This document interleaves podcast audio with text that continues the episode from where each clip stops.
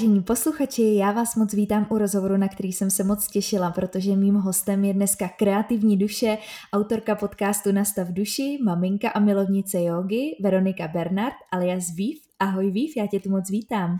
Ahoj Kami, moc děkuji za pozvání, vážím si toho a jsem ráda, že můžu strávit čas povídáním si s tebou, protože malý je teď právě venku, takže let's do it. Máš chvilinku pro sebe se, se dostat ke svým myšlenkám, to je, to je dobrá zpráva. A uh, myslíš, že jsem tam v tom přehledu uh, těch tvých uh, men a prací a rolí na něco zapomněla, nebo, nebo by ses taky takhle charakterizovala? Já myslím, že si na nic nezapomněla. U mě je to s tou charakteristikou uh, v posledním roce takový divoký. Já sama, když se mě někdo ptá, uh, co dělám, kým jsem, tak uh, to právě neumím úplně jednoduše vyjádřit, ale to, to co ty si vlastně zmínila, je stoprocentně to, co jako je teď velmi aktuální, právě to, že jsem maminkou, že se věnuji podcastu a józe. To jsou takový jako tři velmi důležitý pilíře v mém životě, který mě naplňují. A když jsem tě představovala, tak jsem tě právě představila jako výv, jako, uh, jako přezdívku, kterou mm-hmm. asi pře- převážně posluchači a sledující znají. Mě by zajímalo, nevím, jestli si to někde vyprávěla, jak vlastně vznikla tahle přezdívka. Předpokládám asi, že to bude z, z Verči, což je tvoje jméno. No, tak... No. Hele, to, eh, to, to, ta přezdívka sama o sobě uh, má velmi divoký překlad uh, na internetu. Já jsem to nevěděla, když jsem si tu přezdívku nalípla na čelo v onlineovém prostředí, protože mě tak kdysi říkal můj kamarád, eh, on na mě takhle eh, volal vždycky místo Veroniko tak vív. A mně se to strašně líbilo, tak jsem si to nechala a až asi po dvou nebo třech letech jsem jen tak ze srandy někdy večer uh, zadala tady tu přezdívku do uh, Google a v Urban Dictionary na mě uh, vyjelo uh, něco velmi zajímavého, co jsem nečekala, ale pojďme to říct, ať se holky zasmějou, jo. Já to vždycky říkám fakt, když už jako cítím, že, uh, že mám kolem sebe dobrou skupinu lidí a tak budu věřit, že tu jsou posluchačky, který se, který jako se rádi zasmějou. Takže jsem zjistila, že výv uh, je v překladu opravdu výfuk z vlčí vagíny a řekla jsem si, paráda, tak to je skvělý nickname, to mám jak indiánský jméno. Takže jsem se tomu opravdu uh, zasmála a uh, vlastně nemá to žádný uh, hlubší význam. Mně se to vždycky jenom líbilo a, a pak jsem teda ještě zjistila, že to má takovouhle jako takovouhle, uh, Zaj, tu... zajímavou, zajímavý příběh je zatím takhle. jo, jo, jo, moc pěkný. Tak to jsem ráda, že jsi, že jsi nám tady prozradila něco, co možná se o tobě člověk tak úplně nedočte. Takže Nedozví, zase další, další bonus navíc. A zajímalo by mě, jak si užíváš být na druhé straně, protože jakožto podcasterka si většinou ta, která se na ty rozhovory připravuje, spovídá ty hosty, je tam trošku v té roli Uh, nevím, jestli to máš stejně, ale přece jenom, když dělá člověk s někým rozhovor, tak musí být malinko víc jako ve střihu, poslouchat, o čem se mluví, tak nějak navazovat, chytat ty zajímavé myšlenky. Tak jak vnímáš to sedět právě na té druhé straně? Je to pro tebe jednodušší nebo uh, to vnímáš podobně? No, vnímám to asi podobně, protože vlastně svým způsobem, jak um, jak člověk eh, přesně, jak si popisovala, eh, se snaží soustředit na všechny ty myšlenky, um, a už je tom vlastně, už je v tom zajetej, tak trošičku, když seš na té druhé straně v té situaci, ve které se teď nacházím já, tak se pořád pozoruju i jakoby jaký, jakýsi potenciální moderátor, takže vlastně uh, se tak trošku cítím být jako vedle tebe. je to takový hrozně jako, že jsem taková rozpůlená osobnost v tuhle chvíli. Ale já věřím, že se to za chvilku vypne a že budu v takový, že budu právě v roli čistě jenom hosta, nebudu se vůbec soustředit jako by na to, jakým způsobem pokládáš třeba otázky a takže já se, já se začínám poslední dobou hodně soustředit na to, abych se třeba zase někam posunula, takže se eh, soustředím na tu moderaci samotnou, soustředím se na to, eh, jakým způsobem jsou pokládány otázky, protože co si budeme právě v mateřství, um, já, já osobně bývám hodně unavená a musím si teď ten čas i plánovat tak, abych při tom podcastu nebyla uh, vyčerpaná. A to se mi nedařilo. A pak jsem viděla, že ty rozhovory podle toho taky vypadají, nebo aspoň z mýho úhlu pohledu. Já věřím, že to třeba posluchač ne tolik pozná, ale uh, ty si jako člověk je nejlepším kritikem sám sobě, takže já vím, že to nebylo prostě stoprocentní a že jsem byla vlastně vykolejená tou únavou a že to nebylo úplně ono, takže se snažím i v tady tom směru zlepšovat a být právě víc, jak si říkala, ve střehu. Ale je mi dobře na té druhé straně, je to takový víc uvolněný, protože člověk neví, co přijde, nemá nic připraveného, je to takový prostě, jde to ven rovnou, což je fajn. Je to autentický, což mm. mně se i na tvých podcastech líbí, že, že jsou autentický, že je necháváš, eh, nebo aspoň to tak působí tak, jak je uh, po, v podstatě i se všemi takovými těmi myšlenkami, chvilkami pauzy a mně se to na tom právě líbí, že, mm. že jsou to přirozený rozhovory, který jen tak necháváš plynout a zmínila se tam, že jsi už sama sobě největším kritikem. Posloucháš uh, potom zpětně předpokládám při střihu, ale uh, zaměřuješ se hodně právě na to svoje mluvené slovo, na to, jaký děláš pomlky, takové ty, uh, říkáme tomu plebejná slovíčka, co nás vždycky učili na základce na češtině, že si máme pozor na pros, dávat pozor na prostě, takže a jakoby. Uh, jestli tam tohle u sebe taky vnímáš, protože já přesně, když pak poslouchám svoje rozhovory, tak vždycky, uh, vždycky si potom analyzuju, jak jsem si stála v, v těchto věcech. Mm-hmm. Já jsem to analyzovala uh, hodně v té době, kdy jsem si pod podcasty střihala sama. V tuhle chvíli to pro mě dělá jedna úžasná duše Adelka, kterou tímto zdravím, pokud to poslouchá. A já už se zpětně tolik k těm podcastům nevracím, takže už tam nemám tady ten, uh, to hodnocení jakoby ex post, i když si sem tam nějaký ty vlastně části poslechnu, protože vybírám uh, IGTV výstupy a vybírám takový ty perličky, co se mi moc líbily a kterým bych eh, chtěla ten podcast vlastně promovat a dát lidem do světa vědět, že vyšel, tak vždycky mám takový jako ústřižky. Ale už tam nejsem právě tady té roli, že bych to projížděla a když jsem to tak dělala, když jsem vlastně ten podcast přihala sama, tak jsem i tak jako věděla, že tam ty chyby mám, nechala jsem je tam vždycky. Nikdy jsem nedělala to, že bych vystřihávala třeba častý polikání nebo nějaký právě ty prostě strašně jakoby, který tam eh, mám, a nebo když eh, se hodně utrhnu ze řetězu právě té autentičnosti, tak tam někdy jako eh, tak zvláštně padají slova, které absolutně nedávají smysl za sebou, ale tak jsem to já, tak to si vás jsem se smířila. Spíš mi jde asi o to vždycky dobře vyjádřit tu myšlenku, že jsem se přistihla, že mm, třeba nedokončuju otázky, nebo už tam zbytečně naopak přidávám ještě něco k té otázce, což už by vůbec zaznít nemuselo a vlastně to toho hosta tak jako mate, tak na to si dávám pozor, že eh, se snažím ty otázky pokládat eh, jasně, stručně a přímo, anebo opravdu vybrat správně tu, ty slova, no protože uh, oni slova jsou zrádný a když je volíš špatně, tak pak ta otázka může vyznít úplně jinak. S tím naprosto souhlasím a myslím si, že je to takový náš úděl a, a že právě tím, že, že to děláme sami na sebe, tak jsme i, i sami sobě právě tím největším kritikem a jenom my se chceme posouvat a být pořád lepší pro vás posluchače. To si myslím, že asi můžu mluvit za všechny podcastery. A zajímalo by mě, jak se ti aktuálně daří a jaký byl pro tebe ten uplynulý rok, který byl takový hodně netypický. Tak teď se mi aktuálně daří tak Kom si, kom sa.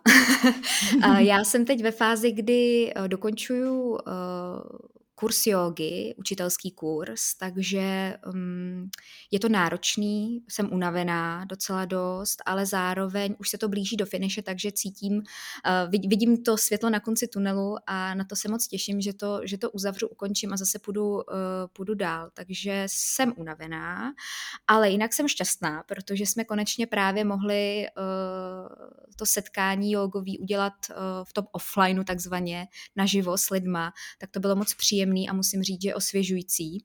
Takže to zase eh, mi vehnalo právě tu energii do žil. A no ten rok byl takovej, uh, byl takový divoký, no, jako um, vlastně narodil se mi syn, tam bylo hodně, hodně uh, jako změn, takže ta největší bylo, že se narodil syn, takže já jsem si levitovala na obláčku mateřství, uh, než, než vlastně ty hormony se tak jako srovnaly, takže jsem moc nevnímala, co se kolem mě děje, bylo mi to úplně jedno nějaká politika, nějaký omezování, nějaká ta situace, to mi, to mi, to mi bylo úplně jedno, já jsem byla eh, prostě zaměřená jenom na syna, ale vlastně potom, co, jsem, jsme se tak jako zajeli a začali jsme fungovat, tak jsem eh, začala hodně vnímat um, to celosvětové dění, začala jsem si o tom číst, víc jsem se do toho ponořila a upřímně mi z toho nebylo úplně nejlíp, z toho sledování těch novinek, eh, těch restrikcí, těch různých názorů a vlastně těch pravd, nepravd, ve kterých jsem se a doteď se vlastně úplně nevždy orientuju v tom, eh, jakoby co je, mm, co je nebo není pravda. Takže uh, já se teď od tohohle vlastně zpátky distancovala, dala jsem to, odsunula jsem to pryč, uh, sleduju to tak jako, aby se neřeklo, abych nebyla úplně mimo a ignorant, ale uh, kvůli tomu, aby prostě moje duševní zdraví bylo v pohodě, tak to zase nesleduju a zase tak nějak jako si dělám věci podle sebe, samozřejmě s tím, že respektuju nějaký postupy a s, uh, sem tam se zase snažím si číst právě odborné články, abych zase se naučila něco nového, nebo spíš vystupuju i ze sociálních bublin, abych pochopila třeba proč se na to někdo kouká jinak a uh, cítím se teď víc být v jakýmsi středu, jo? že um, tu situaci vnímám tak jako um, ne černobílé, ale hodně pestře barevnou a, a jsem zvědavá, kam se to vyvine. No. Samozřejmě cítím, že mě to táhne na jednu z těch stran o něco víc asi, ale pořád tam mám toho, právě toho kritika i v tomhle, abych abych se z toho asi úplně nezbláznila a nespadla uh, zase jenom do nějaké jedné skupinky uh, té sociální bubliny v tomhle případě, protože se to hodně odehrává všechno na internetu, uh, abych nebyla úplně mimo. No. Takže asi takhle. To jsi mi krásně nahrála na ten přístup k vědomému životu, nebo vždycky jsem to s tebou měla tak spojené, protože tě sleduju už relativně dlouho. On s tím souvisí právě i minimalismus, celkově přemýšlení o tom životě a zajímalo by mě, jak moc tě v tomhle ovlivnilo mateřství, v takovém tom být teď a tady a užívat si tu přítomnost a mm, žít pro to, co je aktuální a neupínat se třeba zbytečně na minulost nebo na budoucnost. Hmm. To, to si řekla moc hezky, to je pro mě mateřství uh, v tomhle směru, to ve mně velmi prohloubilo a uh, učí mě to uh, si neustále připomínat, uh, že ta přítomnost je to jediný, co je důležitý v životě, ale opravdu to jediný. Není nic než teď, než tenhle moment. A uh, Ježíš, kdybych si pamatovala tu literaturu, pak ji když tak třeba můžeme nazdílet do popisku. Teď jsem četla nádhernou knížku, Ježíš, jak ono se to jmenuje, já teď koukám, jestli tady očkem, uh, to nemám napsaný, nemám, ale uh, prostě úžasnou knihu, ve které je přesně tohle všechno řeš, řeš, uh, řečený, že my lidé máme úžasnou schopnost neustále řešit to, co bude, nebo to, co bylo a tu přítomnost zabíjet ale jako opravdu neustále. Že děláme něco v tuhle chvíli proto, protože se někde vidíme, někde v budoucnosti, ať už jsou to, ať už se vidíme jakoby ve velkém domě, s velkým autem, nebo na nějaký pracovní pozici, a, a uh, já cítím, že to mateřství a uh, Teodorek, můj syn, ve mně právě prohloubil to, že já tohle vůbec neřeším, jakože vůbec ne, pro, pro mě, já si připadám trošku takový hippík, tak cítím se tak, neustále se usmívám, koukám na stromy při procházce, říkám si, že to je krásný ten svět, jak je to všechno tak jako dokonale vymyšlený, já spoustě věcem nerozumím, ale miluju to a uh, jsem fakt takový jako levi, levitující uh, jako tvor uh, na dětském hřišti, který si užívá ten moment, samozřejmě, že jsou i uh, temnější chvíle, které probíhaly, když jsem teď nedávno na sítích sdílela, že to, že mm, jakmile mi chybí základní pilíř a to je třeba spánek, který už jako uh, nám v, tom, v, to, v posledních měsících s Teodorkem oběma chyběl uh, víc, než bylo zdrávo, tak uh, tam už se levitování nekonalo, ale uh, jinak si myslím, že uh, já jsem jako šťastný člověk. Já jsem to sobě vždycky měla, ale Teo to ve mně prohloubil ještě víc, že to žiju uh, mnohem častěji, než jsem to žila kdysi. Protože já jsem vždycky byla uh, taková pozitivní, užívala jsem si všechno, ale byla jsem hodně um, jako hodně jsem si za věcma šla a možná jsem právě v té budoucnosti byla víc, než bych si přála kdysi, ale to je součást prostě mne, takže to tak bylo. Ale Teo to právě vrátil zpátky do toho středu, do toho přítomného momentu a um, moc se mi na něm líbí, že uh, mi to dává i jasně najevo v třeba v situacích, kdy řeším maily ve chvíli, kdybych neměla, tak on za mnou prostě vždycky přijde a okamžitě jasně dá najevo, že se mu to vůbec nelíbí, takže třeba plácne po tom telefonu, že to teď prostě mámo nedělej, teď děláme tohle. A já mu vždycky opravdu jako řeknu, je, to by se to nelíbí, viď? já bych teď neměla pracovat, máš pravdu. A jdeme se jakoby vrátit do té hry a vždycky se zasměju sama sobě a usměju se na něj jako na toho mýho učitele, že děkuju moc, děkuju, že jsi tady.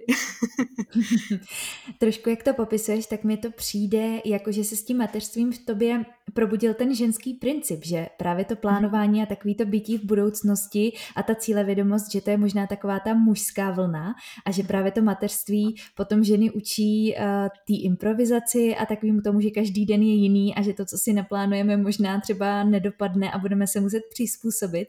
Máš z toho taky ten pocit, že to mateřství je takový jako utvrzení v té ženské roli uh, a takový to um, jakoby i nějaký cyklický vnímání toho života i v rámci třeba toho měsíce, nebo toho, že muži jsou přesně takový, že každý ten den jsou schopný mít v podstatě stejný a ta žena pak v tu chvíli, když, když je máma, tak musí opravdu mm, žít to, co je teď a tady a přizpůsobovat jo. se. A s tím se úplně stotožňuju. A nebylo to uh, právě pro mě automatický předtím. Já jsem si ráda věci plánovala, ráda jsem měla podle nějakého to-do listu a můj to-do list v dnešních dnech je velká bída. Takže já se musím hodně přizpůsobovat právě tomu, jak se oba dva s tém cítíme a uh, vlastně v jaký, v jaký jsme jako, mm, jak jsme na sebe napojení třeba i ono se prostě děje, že, jo, že on, on není v pohodě, já, jsem, já mám hodně energie, takže s tím vždycky musím nějak pracovat v tu danou chvíli, přesně jak říkáš, improvizovat.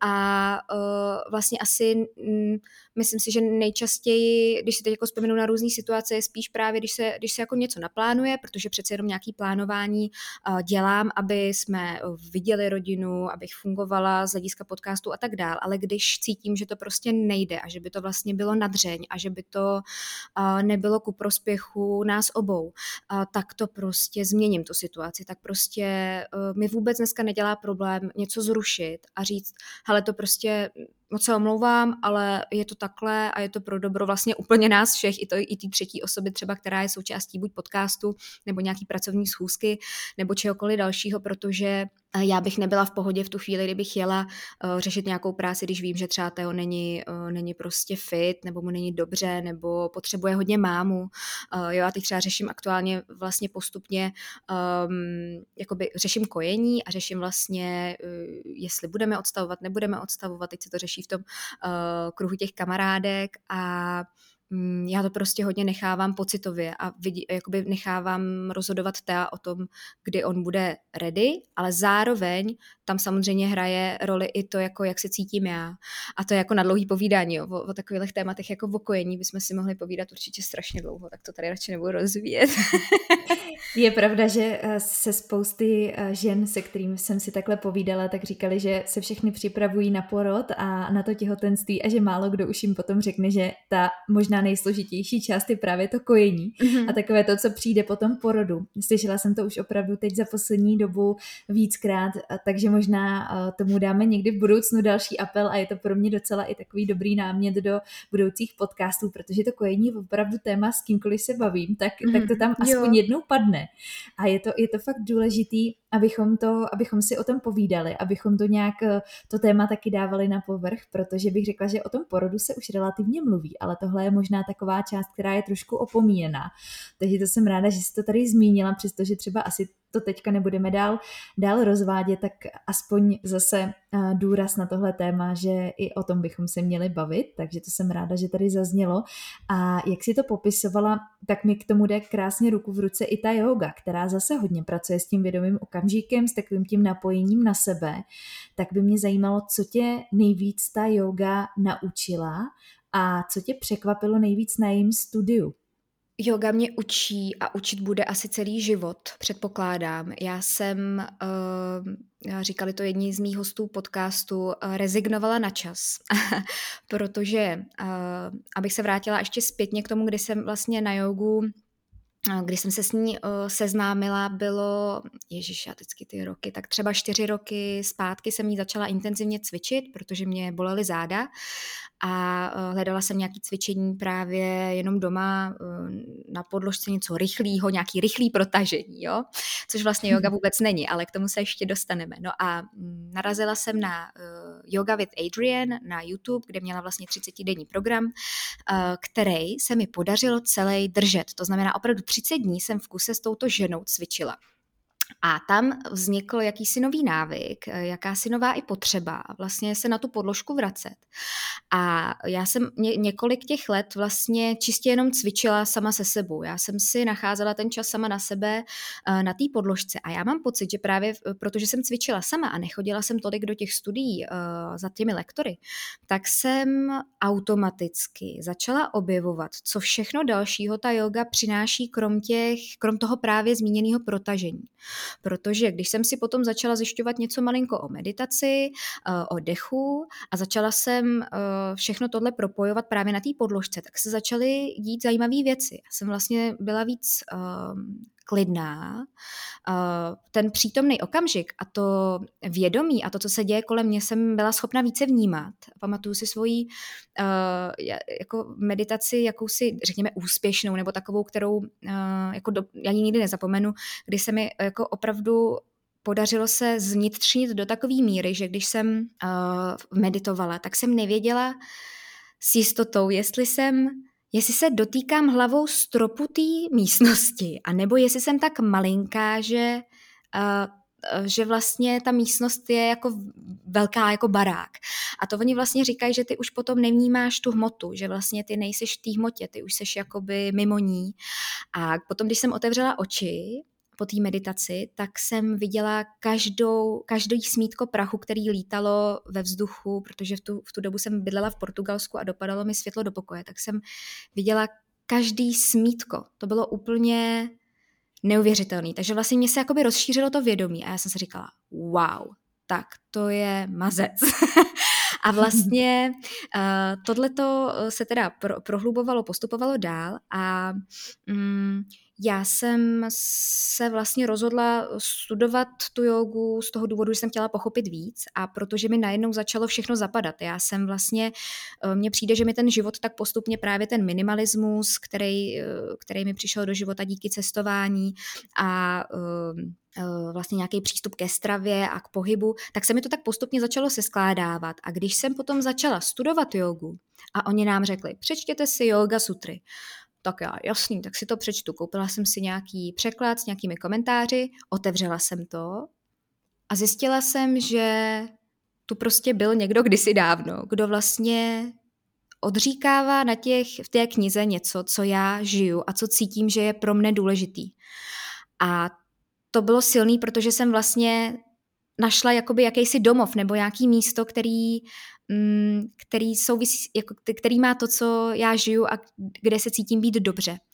A uh, to mě strašně překvapilo. To je právě to, jak se mě ptala, co mě překvapilo. Mě překvapilo, že už to jako někde je a že už to někdo žije a že to jako existuje a, a uh, jsou tam samozřejmě věci, které se kterými třeba nesouzním a jsem s tím právě úplně v pohodě, říkám si, jo, super, tak to mají takhle, já to třeba teď necítím, a nebo tomu nerozumím, protože jsem to ještě neprožila a nebyl tam ten aha moment, kdy ti něco uh, cvakne, to, to vždycky říkám, že můžeš slyšet nějakou větu tisíckrát, ale třeba po tisící až pochopíš její význam, uh, takže třeba nějaký ty jakoby věci z té knihy nebo z těch různých literatur možná nežiju, tak proto je nechápu nebo s nima nesouzním, ale jinak to pro mě bylo velký jako wow, že OK, tak to jsem opravdu na správné cestě.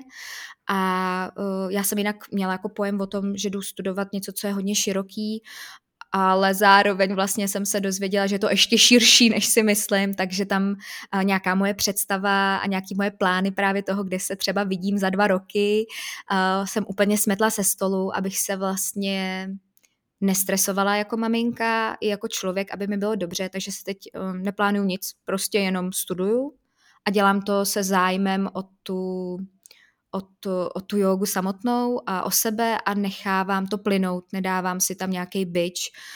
I když mám nějaký jako jemný plán, tak ale uh, není tam ten drill, protože to teď jako situace, kterou teď řeším velice často a právě se s ní učím pracovat je, že já už nechci dál zklamávat sebe samou. Tady těma to-do listama a těma představama o tom, kde bych chtěla za rok být nebo kde bych chtěla být za půl roku. A já jsem se přistihla, že při tom mateřství mě to vlastně ubíjí. Mě ubíjí, že si napíšu to-do list na celý týden a půlku z toho každý den nezvládnu. Já potom večer jdu spát a cítím se jako nedostatečně, že jsem zase zklamala samu sebe. A to jenom proto, že si tam dávám moc vysoký nároky, takže já si je tak teď jako stáhnu na nějaký minimum a chci tam nechat tu radost a to, že opravdu, když uh, si jdu přečíst tu knihu, tak je to s radostí a ne protože musím, ale protože chci a uh, no a to je, teď, to je teď to, co žiju a co se snažím, na, na čem se snažím vlastně pracovat. No.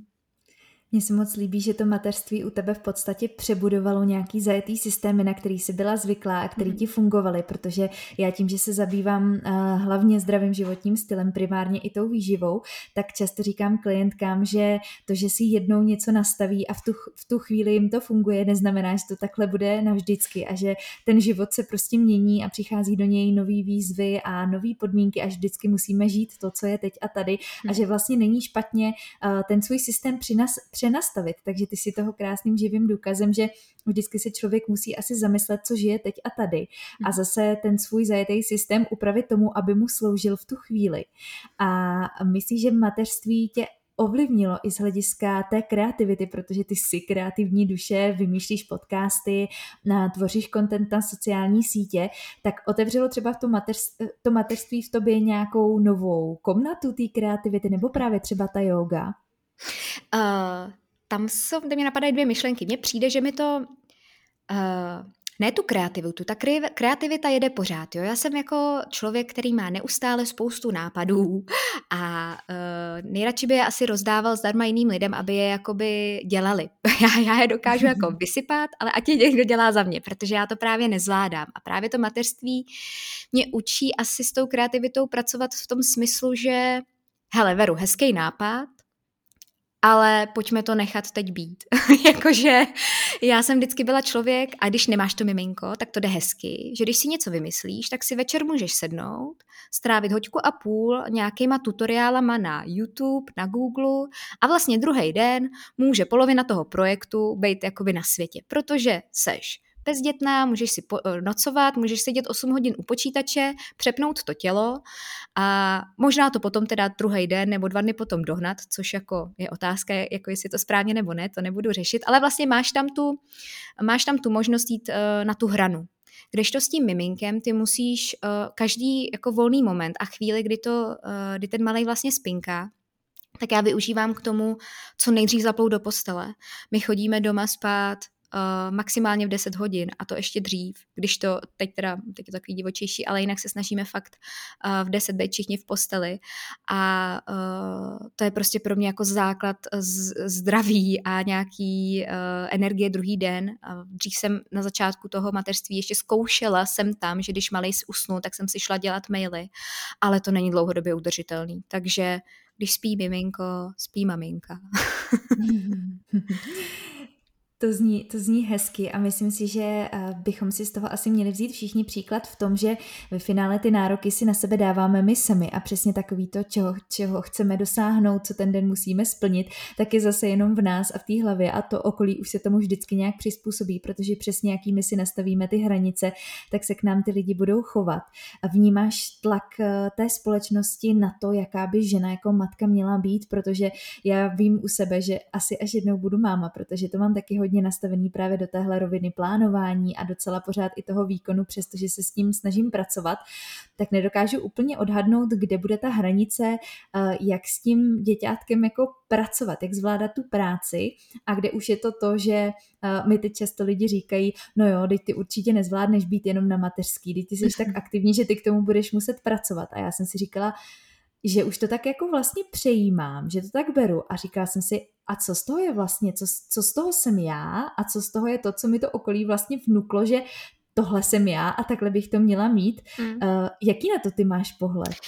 Hele, ty to říkáš podle mě velmi častý a uh, jako téma, který řeší maminky a uh, buď se dělí na ty dva tábory, kdy vlastně maminka uh, ta žena jakoby se najde v tom mateřství a tam je šťastná a to jí naplňuje, což se může stát a podle mě je super být tomu otevřená, jo. I když to máš teď třeba takhle, tak vlastně být otevřená té možnosti a to si myslím, že z toho, jak ty říkáš a přemýšlíš o tom určitě jako člověk může být, že um, prostě když se to miminko narodí a ty ucítíš, že No ale tak já prostě nechci, já chci teď jakoby věnovat svůj čas svýmu dítěti, třeba si v tom vlastně najdeš spoustu nových jako aktivit, eh, že tam se člověk rozvíjí sám, pak rozvíjí uh, různě to dítě, je tam spousta prostě, mm, spousta šuplíků, který se dají otvírat a jsou velmi zajímavý a můžeš se skrze to něco naučit, tak to si myslím, že je taky super.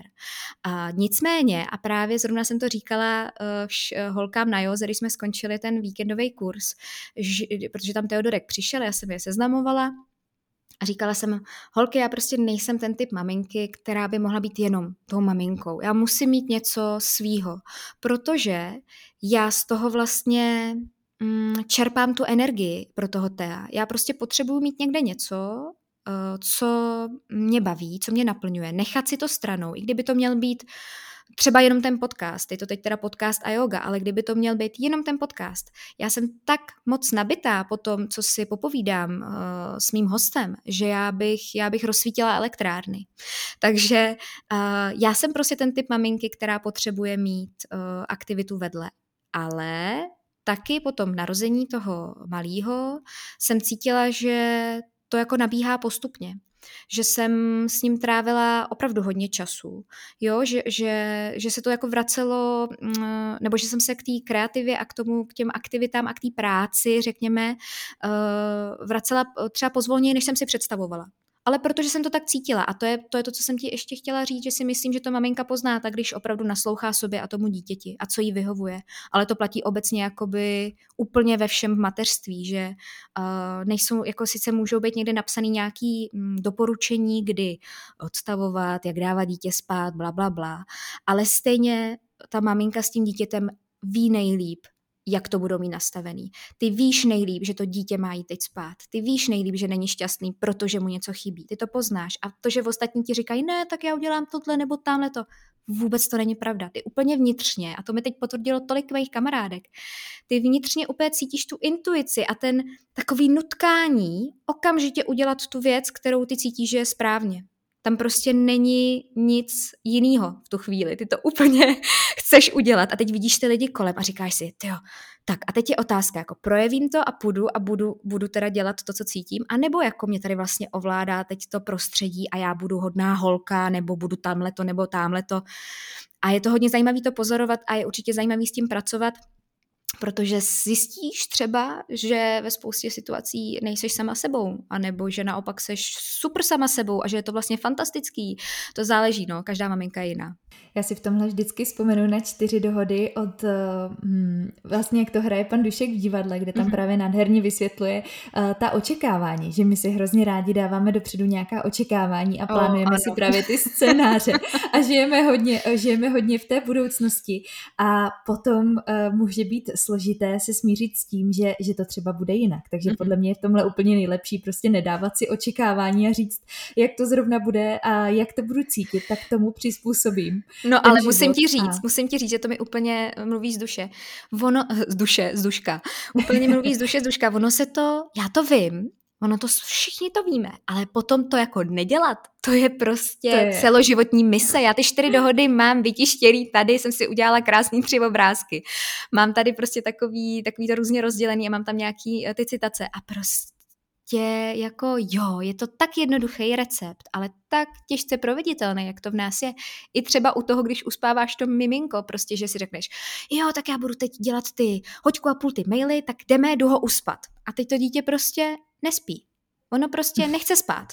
A ty tam ale máš to, no ale já jsem si teď naplánovala, že tu hodinu a půl budu dělat ty maily a tebe to opravdu vnitřně tíží, protože ty jsi tam dala to očekávání. Pak seš naštvaná, seš naštvaná na sebe, na to dítě a vlastně za chvilku si říkáš, že Mariano, tak nic prostě. Ale stejně to člověk dělá. I když jako je inteligentní, ví, jak by to měl dělat, tak stejně se přistihne, že tam tady ty momenty bývají. To je prostě, nebo aspoň u mě, samozřejmě nechci mluvit za všechny maminky, každá jsme jiná. Mně přijde, že tohle se hodně projevuje i v partnerských vztazích, protože my ženy si právě rádi dáváme i takové ty domněnky a očekávání. Jak si myslíme, že se ten partner zachová. A potom, když on se zachová jinak, tak vlastně mu to vyčítáme. A on chudák vůbec neví, že my jsme si v hlavě představili, že to bude trošku jinak a on tomu pak nedostojí. Kami, ty Takže... jsi byla u nás doma? Teď ne. Ale my jsme zrovna dva dny zpátky vedli na toto téma rozhovor, kdy jsme si upřímně říkali, eh, co se nám jako teď nelíbí, co teď jako za poslední měsíce a tak jsme to jako hodnotili a jako máme dobrý, že jsme jako fakt jako upřímní a když už si to teda říkáme, tak si to říkáme. A já jsem tomu Martě se říkala, no ale já vím, že je tam problém v tom, že já mám ty očekávání a já ti řeknu, jaký, jo. A teď jsem mu jako vyjmenovávala, teď on koukal. A, a vlastně jsme řešili to, že prostě já mám ty očekávání a samozřejmě myslím si, že nějakým způsobem ty očekávání v tom partnerském vztahu jsou vlastně, ne jakože uh, nutný. Ale vlastně v pořádku, že ty je máš, ale otázka je, jestli ti ten partner potvrdí, že je může naplnit, jenom nevěděl, že je máš, anebo řekne, No, ale tak tohle já žít nechci, jo. To je jako očekávání, které se mnou vůbec ne, jako nemůžu ti ho splnit, sorry. Uh, takže jako ono, ono to je taky takový, není to černobílý, jako myslím si, že nějaké očekávání jsou OK, ale musí být jako řečený, nejenom v té hlavě, no. To je právě ta nejsložitější část na tom, ne si to myslet a předjímat, že ono mu to nějak dojde, ale hmm. zkusit právě říct nahlas, protože chlapi nejsou v tom domýšlení si věcí, bych řekla úplně, ne, že bych je chtěla podceňovat, ale uh, nejsou třeba tak empatičtí a podle mě mají radši, když se jim to řekne zkrátka tak, jak to je a oni na to můžou potom nějak reagovat. A to si mi krásně nahrála i na další otázku, eh, jak vlastně vaše dítě ovlivnilo uh, vztah, nemusíš to brát třeba nějak konkrétně, nechci určitě zacházet do soukromí, spíš by mě zajímalo, na jakou další úroveň vztahu se ti dva posunou, co tam vznikne třeba novýho dalšího, co musí řešit, s čím se potýkají a najednou už tam nejsou jenom sami dva, jak byli zvyklí, ale vznikají tam zase úplně nové situace, nový druhy lásky, tak jak ty to vnímáš ze svého subjektivního pohledu? Hmm. Ty jo, no, je, vidíš to, já jsem to sama ještě úplně nehodnotila. Vlastně jsem tak nějak neměla čas se nad tím uh, do takové míry zamýšlet, protože, um, jak už jsme naťukli, teď jsme nedávno řešili uh, pár věcí, které jsme si vlastně museli říct, protože jsme cítili nějakou tenzi a nějaký vlastně trošku oddálení, což uh, opět, jak jako se bavím s těma kámoškama, tak zjišťuju, že je to celkem častý, uh, že ta maminka soustředí tu pozornost logicky na to dítě, ten partner vydělává uh, penízky, aby bylo jako všechno a oba dva mají nějakou svoji misi, na kterou se soustředějí, ale zapomínají tam u toho eh, na, na jakoby partnerský vztah, což eh, se nám stalo a my vlastně eh, teď pracujeme s tím, jak se trošičku víc vrátit k tomu, pojďme řešit něco jiného než Tea, pojďme řešit jakoby nás dva a povídat si vlastně zase jenom u večeře.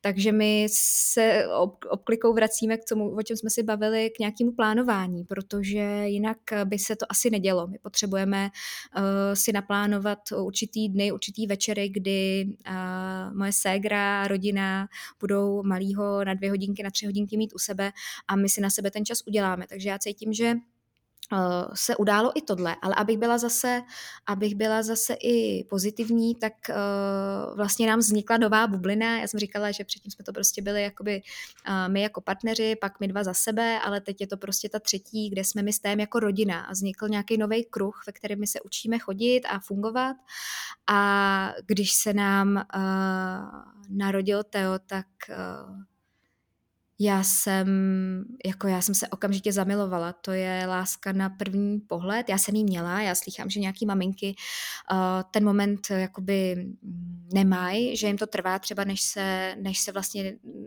tak nějak jakoby mateřsky zamilujou do toho nového člena eh, výpravy, do toho nového člena rodiny, ale já jsem to, musím zaklepat, měla a uh, Martin taky, uh, že, že my jsme byli fakt úplně jako oslněný tím, jak můžeš někoho v jedné vteřině uh, milovat. Okamžitě, jako bez, bez nějakých jak se tomu říká, bez...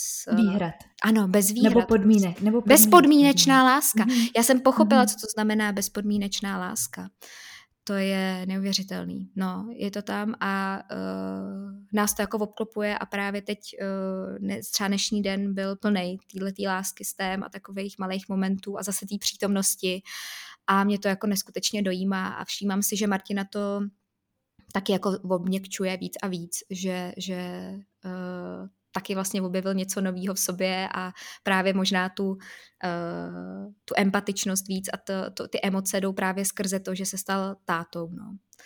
Tak a jako každopádně o partnerských stazích v, v, v, tomhle bys tak, já bych klidně šla i pak do detailu, ale zase byli bychom tady díl a je to určitě, je tam prostě spousta nových situací, spousta nových věcí, ve kterých se člověk musí naučit chodit a vlastně si opravdu asi popovídat o těch očekáváních, protože my jsme se o nich teda bavili, než přišel Teo na svět, ale potom stejně ta realita tě samozřejmě překvapí, takže je dobrý si to jako updateovat a říct si vlastně, hele, jsme jako v pohodě, je tohle dobrý, vyhovuje nám to, líbí se nám to, nebo co je, proč se na mě také tváříš, ty už poslední týden, jako děje se něco a prostě si to vlastně říct, protože pak je ta realita trošičku jiná a ty prostě se na tohle nepřipravíš. Může ti říkat cokoliv, kdokoliv, ale uh, vždycky záleží, kdo, kdo za tebou na ten svět dorazí, co to je za osobnost, jak se bude chovat mhm. a, a pak se teprve uvidí.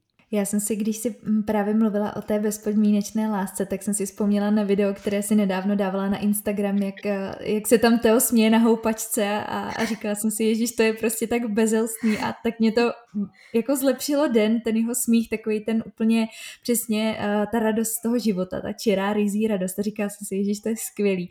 Já jak normálně nejsem úplně na mama profily nějak jako zatížená, tak tohle mě teda musím říct dost baví. Mm-hmm. Teo je takovej, bych řekla, rozveselovač tvýho Instagramu. A když, když jsme se takhle k němu dostali oklikou tomu Instagramu, zajímalo by mě ještě takhle uh, poslední téma, jak přistupuješ uh, k sociálním sítím, protože jsi na nich už poměrně dlouho, jsi na nich jako tvůrce, tak jaký je tvůj pohled uh, z hlediska konzumenta a z hlediska toho tvůrce, jak, jak moc ty sociální sítě uh, zasahují do tvýho života a jak s tím pracuješ, protože vím, že jsi i měla takovou uh, delší pauzu od mhm. Instagramu, mm-hmm tak jestli bys k tomu třeba zkusila něco říct, malinko to rozvést. Mm-hmm. No, ty jo, na sociálních sítích už se pohybuju nějaký ten čas a uh, já vždycky říkám, že je to určitě skvělý nástroj, pokud uh, víš, jak ho používat a pokud uh, on nepoužívá tebe. Uh, což se stává mně pravidelně, že se vlastně přistihnu, že um, jsem na těch sítích, i když už nechci. Že je to opravdu silný hráč, protihráč, který umí stáhnout tvoji pozornost a ty místo eh, pěti minut poustování nějakého důležitého příspěvku najednou vysíš na uh, cizích fotkách někoho na druhé straně planety a trávíš tím svůj drahocený čas. Což mě se nelíbí a nelíbilo a proto jsem vlastně i, jak si zmínila, uh, jsem si dávala jakýsi detox, kdy jsem uh, už cítila, že přetekl pohár a že jsem vlastně ten telefon do ruky brala úplně bezdůvodně eh, jako nějaký automat, robot a nelíbilo se mi to, takže jsem si vyzkoušela, co to znamená vlastně eh, vůbec na sociálních sítích nemít. Všechno jsem si odinstalovala a v telefon jsem používala čistě jenom na zprávy s rodinou a, a Google Maps, když jsem prostě se potřebovala někam dostat. No a trvalo mi to asi tři dny. Uh, tři dny jsem uh, vlastně se chovala jako za mne, je to fakt bláznoství, jako blázen, který sahá po telefonu do kapsy úplně bezdůvodně z jakýhosi tiku uh, a otevře, otevře telefon a nehledá vlastně vůbec nic a jenom kliká na ten Instagram, který tam v tu chvíli samozřejmě není, takže ty se sama sobě jako, já jsem se sama sobě vždycky zasmála, že tak nic, vrátila jsem to zpátky do té kapsy a říkala jsem si, OK, tyjo, tak uh, to je zábavné, pojďme, pojďme teda se jako, že já jsem to brala i jako hru, pojďme se prostě podívat, co se teda stane zítra, pozítří. A trvalo to opravdu uh, tři dny, kdy já jsem po těch třech dnech uh, tu potřebu už neměla. To mě překvapilo hodně. Říkala jsem si, já možná to je teď jenom, že jsem byla hodně aktivní, nebo že jsme byli tamhle u mamči, nebo že jsme prostě lítali po Praze, zařizovali věci. Hmm, vůbec ne. Bylo to uh, já si myslím, jestli se nepletu, teď mi to možná připomeneš, já jsem myslím měsíc byla bez, bez těch sociálních sítí, 30 dní nebo přes 30 dní. Nejsem si teď jistá, já hodně věci zapomínám poslední dobou. Vždycky nevím, co bylo si, včera. Že, myslím si, že minimálně ten měsíc, že jsi, minimálně měsíc, že? tak četla, takže si tam mhm. nebyla, podle mě. No a uh, mě bylo strašně dobře bez toho. Takže já jsem vlastně začala v tu danou chvíli řešit, co od sociálních sítí chci, jestli se na ně vůbec vrátím a když se na ně vrátím, co s tím budu dělat. Z racionálních a jakýsi um, jako z racionálních důvodů typu hele, je to super prostředí, kde mě baví komunikovat věci, které dělám. Kdybych do budoucna chtěla mít uh, nějaký uh, aktivity jako jogu, nebo budu mít, třeba chci dělat vlastně offlineové setkání, nastav duši. Je to prostě prostor, kde to můžu odkomunikovat velmi jednoduše a je to super. To bych si ráda nechala. Takže si říkám, OK, tak uh, se tam vrátím. A vlastně od té doby, co tam jsem zpátky, tak se v tom tak jako babrám a jako nejsem si úplně jistá, jak správně to uchopit, tak abych s tím byla úplně stotožněná a spokojená. Jestli tam dávat čistě jenom věci pracovní vlastně, který propojují mm, mě s těma lidma skrze ten uh, podcast a nějaký věci, které mě baví. Já pak zase cítím potřebu, že když mě prostě něco fakt natchne a baví a žiju to, že to prostě chci sdílet, takže to tam pak stejně dám. A teď se v tom takhle jako babrám poslední dobou, protože Možná ve skutečnosti cítím, že úplně nejlepší by bylo tam nebýt, ale nechci si to vlastně přiznat. A nechce hmm. se mi to bez těch sítí zkoušet. Tohle je teď fakt jako realita, kterou říkám tak, jak to je a jak to cítím, ale vlastně vůbec nevím, co je jako správně. Je tam to rácio, ale je tam i ta, ten pocit a ta vzpomínka na těch 30 dní bez toho, která to bylo prostě super. Jako mě fakt to nechybělo. Mně to prostě nechybělo. A to, že mě, jsem, mě, mě na, na Instagramu a na tady tom baví třeba strašně moc ty fotky. Mě moc baví editace, mě baví tady ty technické věci, mě baví ty barvy, mě, to, mě, to, mě tady to třeba opravdu baví. To je ta kreativa, která se asi pojí i s tou racionální částí. Mě prostě baví se s tím jakoby vyhrát. To je super, ale na druhou stranu, když už teď jsem právě ta máma a mám jakoby omezený čas, ještě víc než předtím, tak sam, tam jakoby víc eh, seškrtávám ty věci, které nejsou nutné a já cítím, že tohle prostě vlastně jako nutný svým způsobem není. Do nějaký té míry té mm, komunikace těch projektů, který se mají dostat k lidem a který je baví a rozhovorů a kdy já fakt cítím, že to je osvěta jo, ve spoustě témat, tak to já prostě říkám, to, to prostě to je jasný, to tam prostě sypu, to je jako jasná věc, protože já chci, aby se to těm lidem dostalo. Ale a protože se tam pohybuju dlouho, tak vím, co bych tam měla dávat, vím, jak bych měla fungovat, ale mně se prostě to nechce dělat jakoby na sílu, no. Takže to jsou nějaké moje pocity. Uh, mám třeba teď uh, s holkama jako na tady to téma s mou jednou dobrou kamarádkou, ta třeba tři roky už jako stagnuje na sítích, že říká, já vlastně vůbec nevím. jako, má to úspěšný rozjetý Instagram, ale taky se v tom strašně plácá a, a, a neví vlastně, co s tím, protože cítíme podle mě všichni, že nás to svým způsobem stahuje zpátky do nějaké závislosti, se kterou se jako těžce pracuje a že to je prostor, který ti není tady tím sympatický a ty ho vlastně ale těm lidem předkládáš takže tam jako pracuješ i s nějakou morálkou a jako já jdu pak v tady těch věcech hodit do hloubky a jsem taková nalomená, no, je to takový složitý.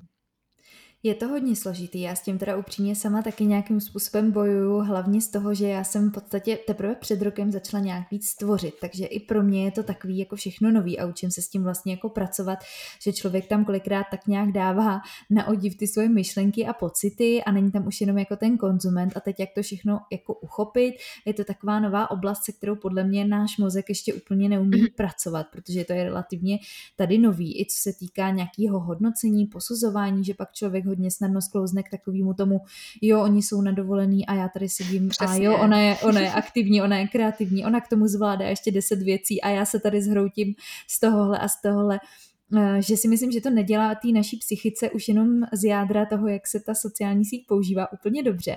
A zajímavé je, že první, co si tam řekla, že na těch sítích úplně nechceš být, tak uh, asi je to zase, jak to mám teď nastavený já, asi ne úplně správně mě napadlo, no a může si, mohla by si to vůbec vlastně jako dovolit, když je to něco, co tě svým způsobem uh, ta kreativa tě jako živí a hmm. můžeš tam promovat to co, to, co vytváříš, tak je vidět, jak už to máme tak strašně zarytý v té hlavě, jak je to strašně důležitý kor pro lidi, kteří se živí nějakým takovýmhle uh, vlastně vytvářením produktů a kontentu, protože když je někdo zaměstnaný v bance, tak asi jakoby bez toho si nějakým způsobem obejde, ale když člověk potřebuje promovat výsledky svojí práce, hmm. tak je to, ještě bych řekla, o, o to náročnější se s tím nějak jako naučit.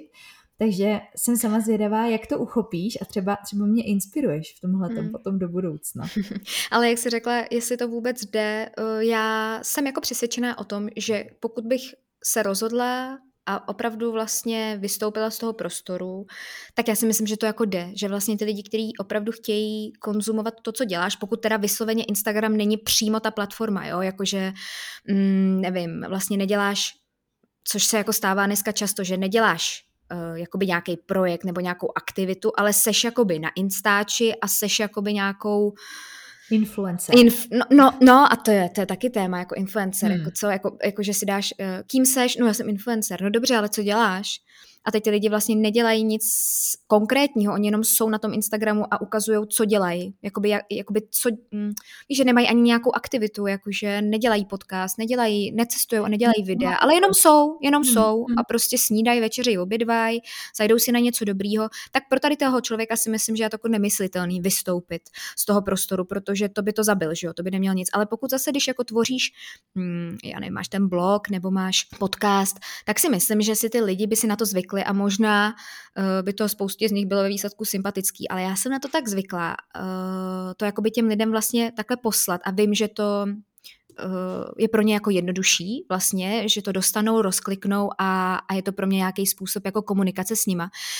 Že si jako nejsem schopná uh, říct, no tak to bude v pohodě, oni to dají, jakože nech, ne, bojím se toho, mám z toho strach, mám z toho strach vystoupit z toho prostoru a nechat to jenom na tom, na té kreativě bez těch sociálních sítí. Bojím se prostě toho, no, že, že, že ty lidi by teda případně nepřišli.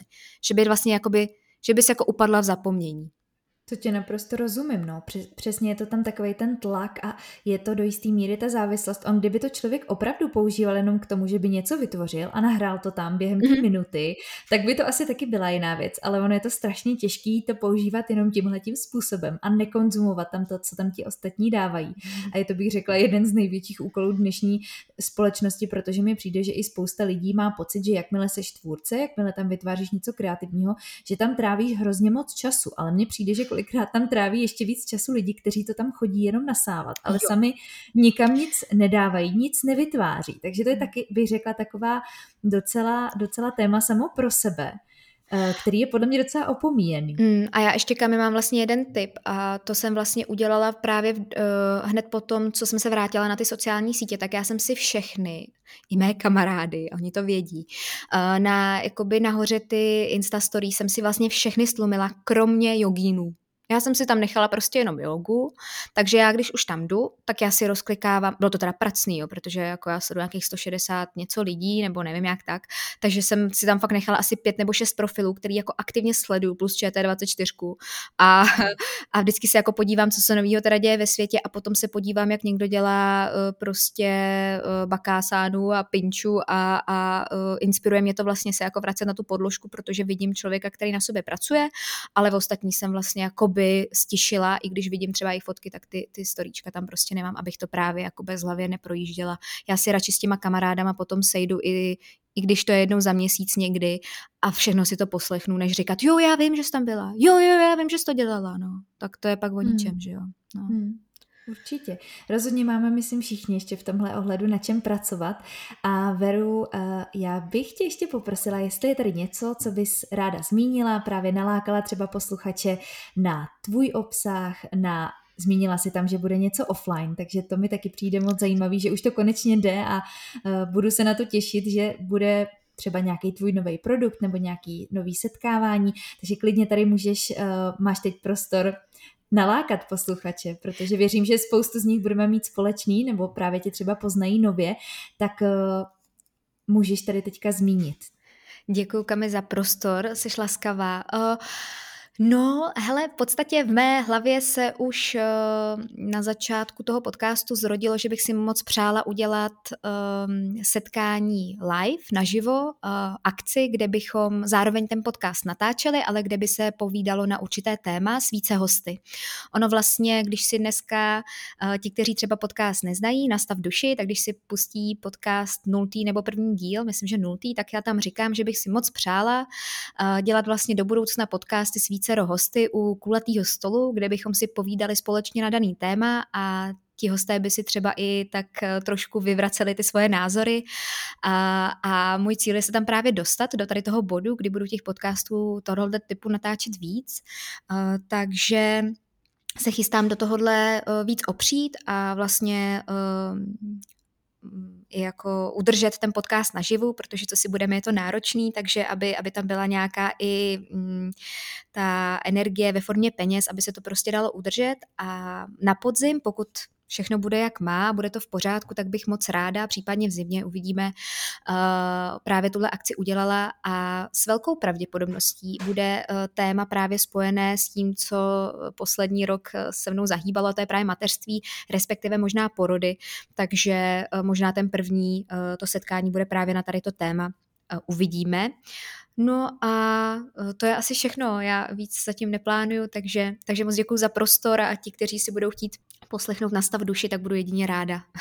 Veru, já ti moc děkuji, že jsi našla čas, protože ještě, jak už jsem ti říkala, než jsme začali nahrávat, tak si uvědomuju, jak moc je každá hodinka drahá, přesně i když jsi maminka a uh, o to víc je to náročnější to všechno dá dohromady, takže uh, čas je to nejdražší, co máme. Já ti moc děkuji, že jsi tady mě a mým posluchačům teď tu hodinku věnovala. Doufám, že jim to přineslo třeba zase nějaký nový pohled, otevřelo nějaké nové otázky a témata. Budu ti moc držet palce, aby se povedlo offline setkání a třeba se tam uvidíme. Takže ti přeju krásný zbytek dne a uh, budu se dál těšit i na další díly podcastu Nastav duši.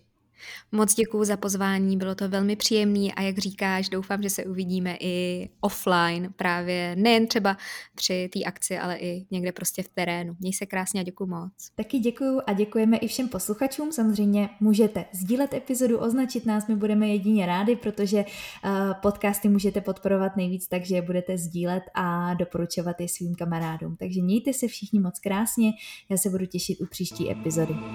thank you